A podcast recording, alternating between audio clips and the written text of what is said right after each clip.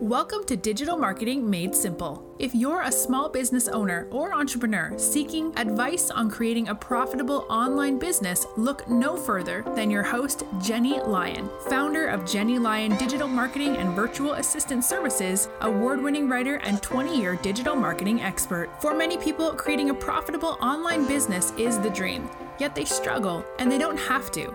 Each week, we'll share some of our best digital marketing tips, practices, and strategies to get you optimal results. We'll also chat with experts and share our favorite small business success stories. Together, we're going to strengthen every area of your online business from content creation, social media, and email marketing to online courses, webinars, product launches, and more. I hope you find this podcast both empowering and inspirational. Now, let's get started moving your business to the next level. Hello, and welcome to another episode of Digital Marketing Made Simple. I'm your host, Jenny Lyon. So, I just got back into town from a two week vacation in the North Carolina mountains, and it was amazing. And I did work a little bit. I did client work, just a tad, while I was on vacation. But one thing I didn't do was any of my own marketing. And I'm so glad because it saves so much time. So, you want to know the real problems with content creation? So, it's like being on a treadmill. Every single week, you have to come up with a new blog, a new podcast, a new video. And then that doesn't even take into consideration your social media and email marketing. It never ends, it goes on and on. And that's one of the reasons why so many small business owners fall off the content creation train after just a few weeks. Or, like when I went to vacation in the North Carolina mountains, it would have definitely fallen off then. I just wouldn't have wanted to spend the time that I had scheduled with my family to be doing my own marketing. So, you know, small business owners, they'll start out really strong with their content creation, but then they might find it a little bit hard to keep up with the pace. And then they find themselves falling behind or maybe missing a single episode or a single week, or like myself, could have potentially missed two weeks mm. while on vacation. And before you know it, your content's been pushed off onto the back burner. So, working in the digital marketing and virtual assistant industry, I've been fighting against that urge for the last 20 years. After all, you know, you have a nonstop barrage of content coming at you on a daily basis. So, on top of that, you know, how do I keep on top of my own clients' content while also creating my own content week after week? So, the key to that is that I batch all of my content. So, that means that I create all of my content at one time. So, for example, when I went on vacation to North Carolina, you know, rather than trying to do the work while I was there, I do all of my content creation ahead of time. I batch it all together.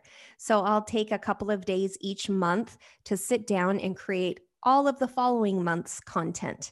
And that way I can focus the rest of my time on my business and on my client's business without having to worry about keeping up with the constant demands of content creation. And I know, I know writing four blogs even in a day, can sound overwhelming. But believe me, if you sit down and get it all done at once, it's a huge time saver. So, I get a lot of questions from clients on what types of content can I batch? So, blog posts, of course, they really are the staple of content creation and a crucial part of building a fantastic website.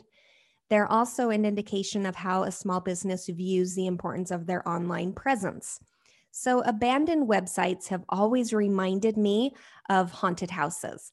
So, you know, those homes with the boarded up windows and no one's lived in them for over a decade. Those homes are almost impossible for real estate agents to sell because potential buyers recognize instinctively that their condition is deteriorated over the years. And that exact same instinct kicks into gear when a potential customer sees an old website that hasn't been updated in months. They instantly recognize that the business doesn't seem to really care about their website, and thus maybe they don't really care about their online customers either. So, the best ways to avoid the trap of an abandoned website is to update it on a regular basis. with a blog post. So, unfortunately, this content marketing strategy can take up a huge chunk of your week. You know, there's planning, writing, and editing the blog, which can consume hours and even longer if you aren't a writer or writing isn't your thing. And the way to fix this is by batching writing that content. And by writing four blog posts at a time, you won't have to worry about keeping up with them for the rest of the month. You'll know that they're all written, they're edited, they're ready to go, they're scheduled to post on your website at the appropriate time. And if you aren't a writer, then maybe paying for a professional writer to write your content ahead of time can be a very wise decision to keep your website up to date, as well as provide you with content that you can use for, say, social media or email marketing. In fact, I have had several clients over the years tell me that they were super apprehensive to have someone else write their content. Then, once I took it over, they would follow up by saying that they were not only very pleased with the content, but having it completely off their plate really gave them the time and the really the space to focus on the parts of their business that they really can't hand off. You know, that really zone of genius that only they can do. So the same goes for podcasting. So, podcasting is something that many small businesses have started exploring as a component of their content marketing strategy. They've also discovered that it can also take a ton of time. And while podcasting doesn't necessarily require the same level of writing as, say, a blog post does, unless, of course, you're writing your script ahead of time, but the recording, editing, and posting process can be really time consuming. And trust me, when I first started this podcast a few months ago, I didn't realize how tricky it would be to keep up to date with the recording and the editing. And, you know, I knew it was a lot of work because I do it for clients all of the time. It's very different when I was doing it for myself. So I knew I needed to make a change in the way that I did these things. So, of course, I batch all of my podcasts now. So rather than record one a week, I record four of them at a time. And this strategy allows me to edit them together as well, which further saves time. So now I don't have to stress about keeping up to date on my content. I know that I'll have everything ready to go weeks in advance. And in my opinion, it's the only way to do a weekly podcast without losing your mind. so then we get to videos. So everything that I just said about podcast also goes for videos. So I'm sure that you've heard of YouTube burnout, right? So even the most prominent, successful YouTubers will eventually run out of gas when writing, recording, editing, and posting a video every single week. It's an incredible amount of work. And by batching together all of your video preparation, you can simply schedule your videos to go out at predetermined times. And hiring someone to help you edit your videos, that can also be an excellent way to reduce the burden on yourself and get every video out of the door on time each week. So, another piece of content that you can batch are lead magnets. So, lead magnets, they're a little bit different from blog posts or podcasts or even videos because there is rarely a predetermined due date attached to them. So, when you create a lead magnet, the intent is to provide your customers with free but very valuable content that you can exchange for their email address. And this really helps to boost your business's email list. But with that in mind, having at least one lead magnet is a must for every business. But if you want to appeal to a variety of different clients, then you really should create multiple lead magnets, preferably one for each of your offerings. So, whether you have services or products, you really want to create different types of content for those different audiences. Creating these can consume an incredible amount of time, which is why I recommend doing them in a single block as well. So, there are several ways that you can cut down on the time required to create lead magnets. So, creating a lead magnet template can be very useful, as can repurposing some of your older blog content. But generally, I found that the best way is to get them all done at once. So you can take maybe a morning on the weekend and really sit down and write and edit a few different lead magnets. You might also want to bring in some help as, you know, creating a lead magnet is much more than just writing the content. Once you've written and edited the content, you have to package it in a beautiful design so that when people download it, it looks really amazing. And then, of course, you've got to get it set up on the website so people can easily download it, as well as integrate it with your email marketing system so you can set up an amazing nurture sequence that will help convert them into a paying client in the future. So there are a lot of moving pieces, and you definitely probably want to bring some help in so that you can put more of your focus on your genius area instead of all of these little odds and ends that need to be done. And then next are online courses. So, batching together digital lessons for an online course, in my opinion, is 100% necessary. So, if you're running an online course, the last thing that you want is for your students to be waiting on you to complete your homework in order for them to move on to the next lesson. So, if you're presenting online courses, you really should have all your lessons written, edited, tested, everything, even before your product goes live. That way, your students will be able to do the course at their own pace. Or if you're dripping the content out, you're not frazzled and worried in the 11th hour that I haven't done the lesson for next week. You know, no one's going to have to wait on you, and it takes a lot of stress off of you. And really, the only way to do that is to batch your course lessons and then let it all roll. So, when it comes to batching your content, there's really six steps that I follow. So, I start with planning everything. So, before I even get started batching content, I start with a plan. So, first, you want to consider the type of content that you're going to be working on. If you've created that kind of content in the past, then you can use that information to create a projection of the amount of time that it would take to complete a month's worth of that content.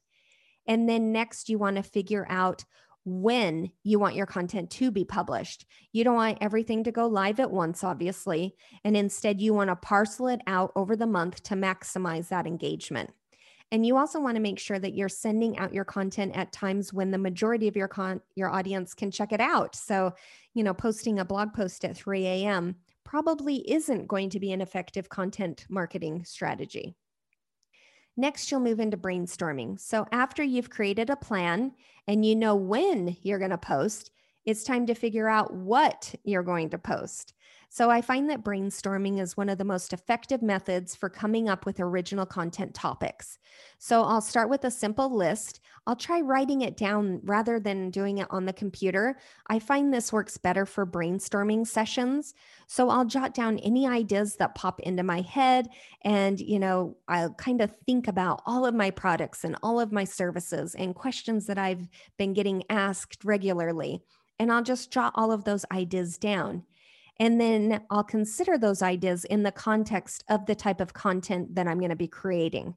So, for example, if you work as a coach and you want to have a weekly blog, then you might look at some of your thoughts on paper. So, you might be writing down coaching and life and health. And, you know, you may come to a blog topic such as coaching, how to improve your life and health at the same time. Once you have those thoughts, then you want to move into step three, which is creating an editorial calendar. So once you have all of your ideas down on paper, you really need to get them into a formal organization, uh, really into a content calendar. So, an editorial calendar, it's a breakdown of your content topics into the periods that you want to send them out. So, personally, I organize mine month by month, and I do have a editorial calendar that you can download at jennylyon.com forward slash content calendar. So, you can check that out, but you can break it in to different slots. So maybe one for each blog or one for each podcast or video. And then you'll want to add a brief description of each to remind yourself of what points you want to hit on for each topic. And then as I complete the process, I check them off as I go.